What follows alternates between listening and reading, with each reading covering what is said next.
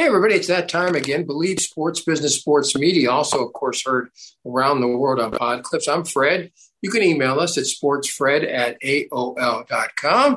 Art Source in Pennsylvania, former Rams and USC kicker, and he runs uh, Galaxy Sports back in uh, PA. And uh, there's so much to talk about, but let's start talking about something we mentioned right before the show began. Uh, my UCLA Bruins, 6 to 0. I can't stand Chip Kelly, but uh, that's another story. But uh, they are six and zero. Only forty two thousand at the Rose Bowl last Saturday. Any comments uh, from you? Well, first of all, I think it's fantastic what uh, what the Bruins have accomplished this year. I mean, yes, they haven't played the most, you know, the toughest schedule in the nation, but uh, what they did to a really good Utah team Saturday, you know, proved to me that Chip Kelly's got this program in the right direction. You know, they got the the young wideout that you were talking we were talking about from Utah that reminds me a little bit of a Cooper Kupp or a Hunter Renfrow. Um, they've got DTR, who I think is actually pushing himself into the Heisman race, even though he's probably eighth, ninth, or tenth in that in the in the rankings. You vote for it, Fred. You know. Um, it's great to see USC and UCLA both undefeated. Um, attendance in the in the Rose Bowl is a sad, sad byline. When they close off the whole end zones with their big tarps, you know, and, and then there's you know you get the shot from the 30 yard camera across the other way, and they may they may have had 42,000 people, Fred, but I think a few people dressed like seats. Let me just tell you this: watching it on TV, though, I thought it would, I would have bet 60 they made it look to me like like every seat was full. They did, again, the end zones weren't you know you couldn't. Right. But but well, the official the official uh, you know uh, seating arrangements in the Rose Bowl have come down. They've put real seats in there instead of the bench seats. So I think it's ninety three thousand. So you could get sixty thousand in there, and it wouldn't look, look really attractive, you know, for TV. But I mean, the thing I'm talking about is throughout the, the whole home season, you know 20,000, 27,000, 32,000. You know, there's there's there's a lot of Angelenos that, that graduated from UCLA, and the Bruins are, you know, one of the bigger teams in Southern California. You're drawn from 14, 15 million people. You would think that you would want kids to come to the game. You would want people to go to the game and, and you know pull for their university. But I don't understand, Fred. You're out there in Los Angeles. I mean, do they market? Do they do they you know give good prices on tickets. What can you go to a ucla football game and, and you know as a mom a dad and a couple of kids? I think the cheapest seat's 30 bucks. You know that's okay so it's not it's not it's not it's not over expensive or inexpensive. It's still going to cost you two three hundred dollars to go to the game. And the average person can't afford it. But let me mention something about college sports. Uh, i subscribe to athlon like you might. I, I get seven magazines a year for $49 at $7 a magazine, which is better than in the store. I think it's like $12.99 or $12.99. Take my word for it. Okay, however, I called Athlon because I not, did not receive my college basketball magazine. And guess what? They're not publishing college basketball anymore. They're not publishing the NBA anymore. But what about that seven thing package we bought for forty nine dollars? Well, so they're they're going to extend it to next year in the football season. So they're down oh. to four of the seven. So what does that mean? And you, you were into publishing for a lot of years. What does that mean to the future of publishing sports magazines or magazines, well, period? Fred, I've actually talked to Athlon a lot. I know the people that run the company. They are just nobody reads anymore. First of all, it's all it's all it's like the sporting news is on the internet now. You can't go buy a copy of the sporting news my favorite all-time publication you know like the national was when it was out the original usa today with its color and all the packages they had. You know now they're like uh, it's like okay here. Actually i will tell you this. I went on the internet and i read the usa today the other day and they do a much better job on their internet. They actually have saturday and sunday coverage as well. But it seems to me like the print medium is dead gone kaput whatever you want to call it. And i feel bad for athlon. I feel bad because I mean I grew up in the magazine business. We had high school sports magazines. We had a Rams magazine, a Raiders magazine. I mean, it kept me busy. You know, I loved it. That's why I'm still in sports because of that. But uh, you remember about five years ago, Fred, they had an Athlon uh, high school sports magazine. Yeah, yeah. Boy, that was really, really well done. They they profiled the top couple hundred kids in the nation, and then they they looked at the juniors and sophomores who were coming up, and it was fantastic because I, I love high school sports to this day, and it gives you an idea of who the up and coming stars are. But it's a sad byline, Fred. But I am excited about the college football weekend. Alabama and Tennessee. We find out is this Hendon Hooker for real, the quarterback of Tennessee? Is Josh Heupel got this team ready to compete with Lord Saban? You know, you got SC going to uh, to uh, Utah. Oh. oh boy, you don't want to play in that environment, especially after Utah getting beat by Florida and UCLA. You know, you look down the thing. You got Penn State going to play in the Big House, biggest game in, in Penn State in probably 15 years, and uh, they're playing great football. But Harbaugh's got a Michigan team that's not easy to play at, especially in front of 107,000 people. So it's exciting. We got the Bills. The Bills are going to be in Kansas City again. If they can live up to that playoff game last year, I'll be amazed. All right. So who do you like uh, right now? Uh, Caleb Williams of USC or, or DTR of UCLA is the better quarterback? I think DTR has has uh, a little more upside to me because is is and they're both both evasive. They both can run. Um, I think I think Caleb Williams has a lot more a lot more great receivers to work with. But I will tell you this: um, what what he doesn't have is I really believe that this running back Charbonnet is for real. And nothing against the kids that SC have; they're good too. The Travis Dye that came from Oregon, he's excellent. Um, he's always like it seems like a half a step away from breaking it, you know. And but what I love about Charbonnet is he gets the ball and he pounds it and he starts looking for safeties to run over. See, those are my kind of John Riggins style tailbacks. You know, oh, really, you want to come and tackle me here? Have a little bit of this. I like that attitude. That's what's funny about the Bruins. The Bruins are playing real smash mouth football, and SC's, you know, throwing the ball all over the yard under Lincoln Riley, and so it's it's kind of fun to see. But I'm excited. Both schools undefeated. Got to think it run the if they could run the gamut. What a what a great game that would be at the end of the year. Talking to Art Source, co-host uh, back in Pennsylvania, Galaxy Sports, former kicker for the Rams and, and the Trojans, right here on Believe Sports Business Sports Media. Also heard on Pod Clips. You can email us at sportsfred at aol.com. Let me put you on the spot. Again, you played 40 years ago, but you were on the Rams and you were in other uh, practice teams, the development teams. So you might have more of a clue than I about this, but Tommy Tuberville, the former coach at Auburn, USA did a story about this on uh, Tuesday of this week, uh, Wednesday of this week, I believe. And um, he went to Las Vegas, he went to Nevada to speak for Donald Trump, you know, one of those kind of trying to pick up some dough. Aren't they supporting Laxalt, the guy that's running yeah, for yeah, senator? I mean, you know, it was the Donald Trump type right. people watching. And he made comments like this Folks, they all want reparations. Uh, they're thieves.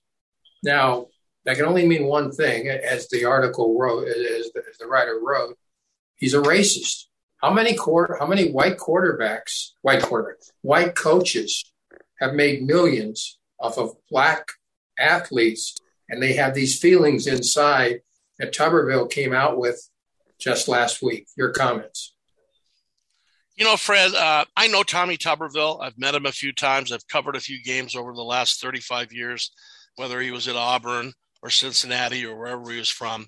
I, I actually am, am not against Tommy Tuberville. I did not hear what he said, so it's hard for me to actually make an opinion based on what I've read because I've read three different things on it, and they were both all three of them. I've never seen the video. Um, I would hope to not, you know, to even get involved in that kind of stuff. But hey, when do the Sicilians get our reparations? When do the Jews get their reparations?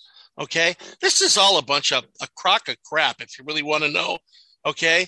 And the bottom line is, there's so much hatred and divisiveness in this country right now. I don't even want to get involved in it anymore.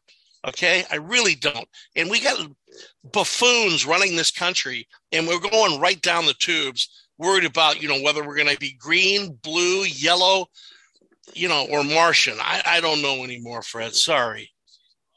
But he did use the word reparations. That could only mean one group of people, right? Again, again, that's semantics, you know. And I, I can't judge a man on one word. I mean, the man that he has he has kids that played for him at Auburn that absolutely love him, black and white. I mean, I played for a coach at USC. I had 85 guys on on our 100 man roster were, were either black or Hispanic or people of color. You know, even Mosi Tatupu.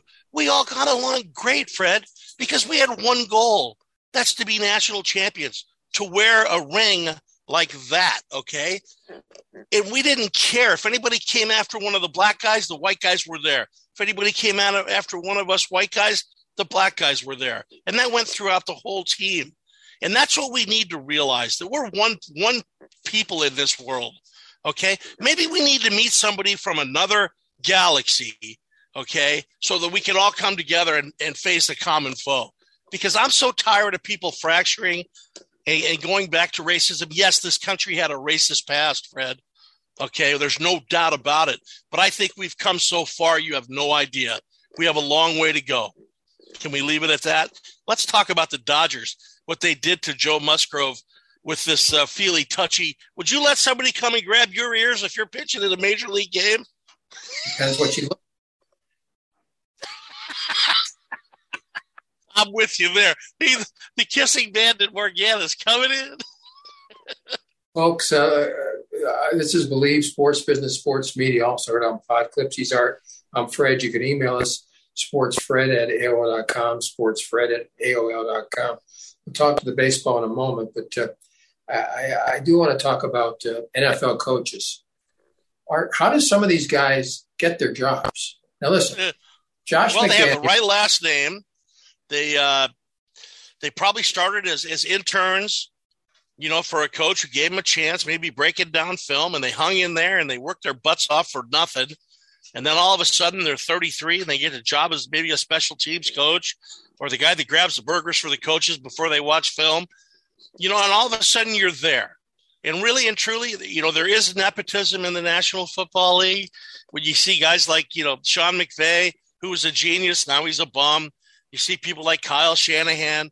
You know, you, you look at guys like Mike McDaniel, who was Kyle Shanahan's best buddy, ball boys in, in you know in Denver as kids, and now he's coaching the Miami Dolphins. But more importantly, Fred, what are we going to do with Dan Snyder? I hear he has dirt on all the NFL owners. And that's apparently the reason that they're not pushing to get him fired. They fined him the organization 10 million, which is nothing to him. It's a dime to some of us, but uh, uh, apparently he's got information on Goodell and some of the other owners, and so mm-hmm. they're staying away from him. And uh, we'll see how that works out. But, but I do want to talk about Brandon Staley with the uh, L.A. Chargers uh, last Sunday. The worst football now, coach in the history of the world when it comes to managing a game. Okay, but but, but let me just say this, um, folks. If you watch the game against Cleveland, um, they're up thirty to twenty-eight. They're on their own forty-six yard line. They've got uh, third down, and so they don't make it. So now they got fourth down, and they try to make the first down. I think it's fourth and four. They don't make it. So what they've done here is give Cleveland a more than 50-50 shot of winning the game because all you need is 10 yards for a 53, 54 yard field goal. Now they missed the field goal. So people are sort of getting off Staley's back. But let's go Staley. The odds are against him. The odds of an NFL kicker, you probably know this more than me, of making a 53 yard field goal, I would say 65 to 75% if you're a professional kicker. So he gave the Chargers a 25 to 30% shot of winning versus 75%. What's going on with these minds? How can you do something like that? Well, he's one of those coaches that can snap snatch victory from the jaws of defeat. You know, I mean, he's terrible. He, he, the guy, the guy has has proven over and over again, and I, he's a wonderful, wonderful defensive coordinator. But again, I think he's too young to be a head coach. And there's a lot of that situation in the NFL. But here's my point, Fred. What you do is you take the snap, you punt it, you kick it in the coffin corner, pin him in there back inside the you know 10 yard line around the 8 yard line, make them march with no timeouts, you know, all the way to the 30 yard line, a 47 yard field goal. Earlier this year, Cade York, the Browns kicker, made a 58 yarder to win their opening game. So he does have the potential to take it downtown. Now, the head coach has got to know this guy can kick the ball from 60 yards. Why would you make the call that he made? I don't know. I, look at some of the decisions made by great coaches. I mean, even watching, you know, that the Sunday night game with Kansas City and the Raiders, there were a lot of questionable calls there. Why would you go for two? Okay, I mean, this it was like I, I have no idea. You've come, you had the lead, you lost, you came back. Hey, you guys are playing good football. Kick the extra point, tie the game up, play some good defense with four minutes to play, and you got a chance to beat Kansas City, change your season as the Raiders. Now you're two and three instead of one and four, and Kansas City's three and two. Let, so I mean, let, I, let, let, let me let me let me interrupt you. I think Andy Reid up thirty to twenty three went for the two. It was nonsense. He said that uh, you know we could be two two scores ahead. I think is because Matt Wright, the substitute kicker, had missed a short field goal. He wasn't sure he could make the extra point. I really firmly believe that even though Wright made like a 58 or 59 yard one too, but he missed a short one. I didn't think he had confidence, and he's not going to say that in the press conference. But I think that might have been in his head. Th- what are your thoughts? I agree. I, hey, when you have Harrison Butker, who is like money in the clutch, and he can go from downtown too. There's such a huge drop off, Fred, between the top 10 kickers in the National Football League and then the guys that maybe would go between 30 and 40. And once you start getting guys hurt, you get into that range kind of where I was. and we were good kickers, but we're 60, 70% accuracy vis a vis Justin Tucker, 97.5% accuracy. And that's from, you know, anywhere inside 60. So, yeah, I agree with you on Andy Reid on that play. That was the reason why he did it. Because, hey, the one thing the NFL did I love when they moved the extra point back to 33 yards, they brought a lot, a lot more excitement into the game of football. And, and you know, you, you, you mentioned uh, uh, Josh McDaniel going uh, for for the two instead of tying it at one, and you've got the better kicker the more consistent kicker. Carlson's got some long streak of never missing versus yeah, Matt Wright, and he doesn't give him the shot to prove it in overtime. And so that's beyond belief. Also, Listen, well, I call him McDoofus, so you know, because I watched. I call him Josh McDoofus because I watched what he did in Denver. Then he had the Indianapolis job, and he decided to change his mind. Okay, wait a minute. They're offering you fifty million dollars, and you have problems with that. Oh, you want to go back underneath mother hen, Mr. Belichick's, you know, skirt. Come on, buddy. What has he done on his own? I mean, what is okay? Let's be real. What have any of Bill Belichick's disciples as coaches done as coaches? That's a good. Right, you got about two minutes left here, so uh, on Believe Sports Business Sports Media, also on Pod Clips. On Wednesday night, the Dodgers are facing the Padres in Game Two. We're taping this on Thursday, folks, and Dodgers win the first game. And the second game, Dodgers are trailing uh, in the eighth inning, five to three, and they got two guys on base. Bellinger's up. Now Hader's on the mound for San Diego, and he's pitching better, lefty certainly. Do you pinch hit Bellinger with your catcher Austin Barnes? Now, listen, Barnes is a very good defensive catcher, but you need a couple of runs here. You've got two guys on base. you've got guys on first and third. Who's more liable to get lucky and hit a home run? I realize Bellinger's not what he was three years ago. He's a 200 hitter, but Barnes is a 250 hitter. Bellinger will still get you 20 home runs. Barnes will get you five to six. He pinch hit Bellinger. He pinch hit Barnes for Bellinger. Maybe Chris Taylor, but you, what are your comments? I would have had Chris Taylor. If I was going to pinch hit lefty against righty, I would have went with Chris Taylor. Um, I personally, I mean, let's look at the Dodgers. When you have a former National League MVP from 2019 batting in your number nine position, you're a pretty strong team. Okay. Now, A, I would either let Bellinger hit, B, pinch hit a guy that's a real good, a good stick in clutch situations, Chris Taylor, but not my backup catcher. I'll tell you who's growing on me though. This Will Smith, can he play? I mean, who would have thought he'd be the Dodger cleanup hitter in that lineup? I mean, the guy's a ball player, great calls, great games. And I'm going to tell you, I've also kind of fallen in love with uh, Freddie Freeman.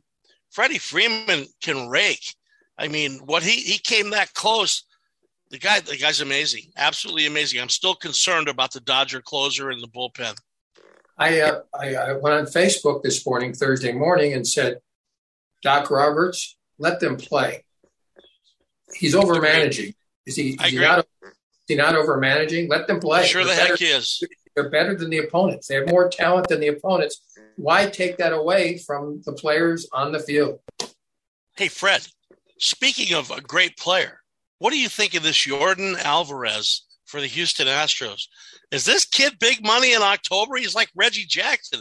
We're going to call him Mr. October 2, I guess we got to call him. You do remember. I agree with you, Fred. They got to let these kids play. The Dodgers are too talented. Let them go do their thing. I'm real interested to see how Gonsolin comes to the party uh, in game three tomorrow down in San Diego. Let me just, you mentioned Alvarez. You realize, of course, the Dodgers had it. He was the Dodgers property. They I looked traded, him up earlier before the show. I said, how do we let him go? They traded him six, seven years ago for a relief pitcher that nobody's heard of. I don't know where you put him in the lineup. I guess Will Smith would bat fifth. But my point is that they had him. You know, the people talk about the Dodgers this, the Dodgers that, and the great management. Well, one of the reasons they're so-called great management is they got more money than anybody except maybe the Mets. So they're spending it, but they've made mistakes. And this one, Alvarez, for next 10, 15 years, is going to be a Hall of Famer. They gave him away. It'll probably cost the Dodgers a world championship somewhere down the line. all right, all right. Finally, very, very quickly, USA Today on uh, Thursday, they've got the NFL MVP. Though I don't disagree with the fact that these are the three number one choices in Goldschmidt, uh, Manny Machado, and Nolan, uh, Nolan Arenado. But to me, Mookie Betts is the best player all around, maybe in baseball. Why aren't any of the Dodgers mentioned? You mentioned Freeman. Why isn't Fred Freeman involved in that? Right. Yeah, Freeman even... had as good a year. You know why? Because they don't get to stay up and watch the games way late back east. All the media in New York and in Washington, D.C. We've always talked about, you know, the East Coast bias in sports. That's a perfect example of what I'm talking about. Okay.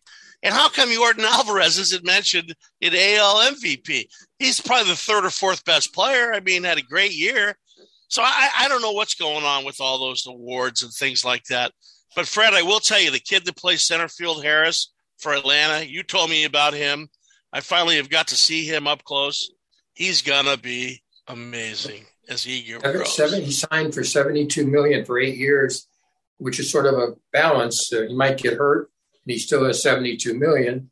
But if he proves to what we think he's going to be, uh, he's signed for much fewer dollars. Than, He'll be screaming about year five on that deal. All right, uh, Mario, thank you very much. Artie, thank you very much. I'm Fred, Pod Clips, and uh, Believe Sports Business Sports Media, and we'll see you all around the corner, including uh, all weekend long on Sports Overnight America. Everybody stay well. Thank you for listening to the show and we'll see you around the corner. Bye, everybody. Thanks, Mario. Go Bears tonight.